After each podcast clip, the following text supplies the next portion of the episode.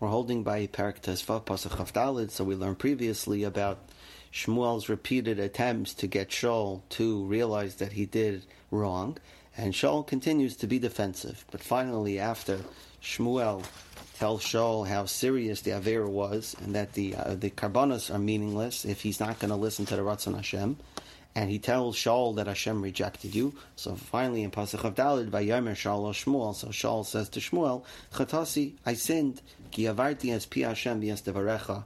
I was over, I transgressed your word and the, the word of Hashem and your word. So finally, after repeated tachacha, Shaul finally realizes that he did do something wrong, and he admits, he separately refers to disobeying Hashem as well as disobeying Shmuel. Now the Metzudah sees in this that Shaul is is is admitting not only that he was over in the commandment of wiping out Amalek, but also that he failed to uh, listen to Shmuel the first few times that Shmuel was giving him tachacha. So he's saying now, Varecha, I finally realize that I'm guilty of also um, defending myself and getting defensive and trying to make excuses. I recognize now that that failure as well. So he's coming clean completely.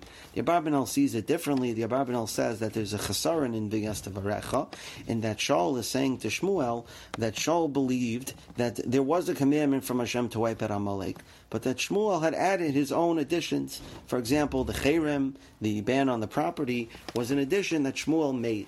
So Shaul is saying, yes, I was over the word of Hashem, the Varecha, and those additional items that you added on to the commandment of Hashem's. And the Abarbanel says that that's a chesaron, that Shaul is still uh, doubting that the entire commandment was a, a from Hashem, and that angered Shmuel.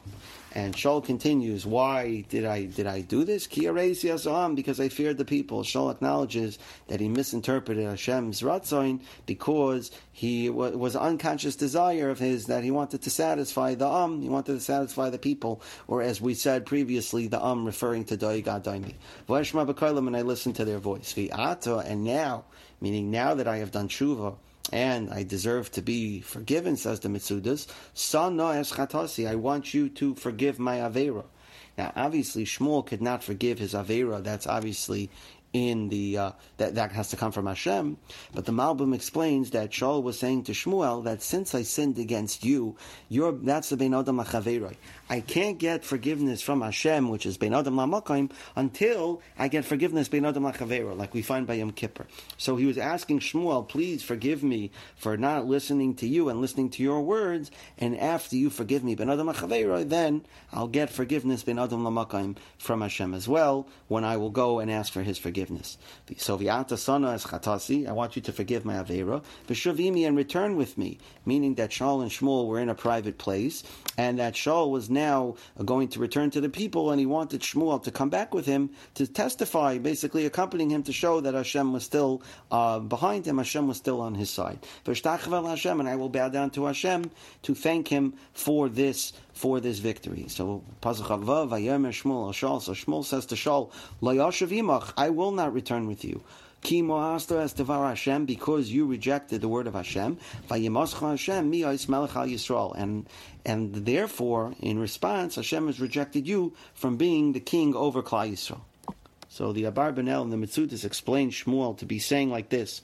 He's saying, How can I return with you and give the impression that Hashem is happy with you if Hashem rejected you? If I'm going to go and give the impression that Hashem is still behind you, Hashem is still supporting you, then it's like I'm rebelling against Hashem's Ratzon. Hashem rejected you, and I can't go against Hashem to, uh, so to speak, lend my support, even if it's only implied.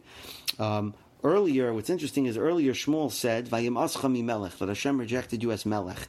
Here he's adding mi Yis melech al Yisrael over Klal Yisrael. The Daas Sofrim says that Shmuel's adding that now that um, the um, now that uh, Shaul had been rejected as a melech, it was time to inform the people. In other words, I can't keep it a secret anymore. I have to let the people know. Rav Hutner says that Shaul's loss of the malchus was just a symptom of the deeper punishment, which is that his madrega went down. In other words, he no longer was on a madrega of being fit to be a melech. and that's what uh, Shmuel here is referring to that that you're no longer on that madrega anymore of being the king of a Klal Yisrael. So yeah, you're losing your malchus, but the reason you're losing your malchus is because your madrega, your spiritual level, has gone down.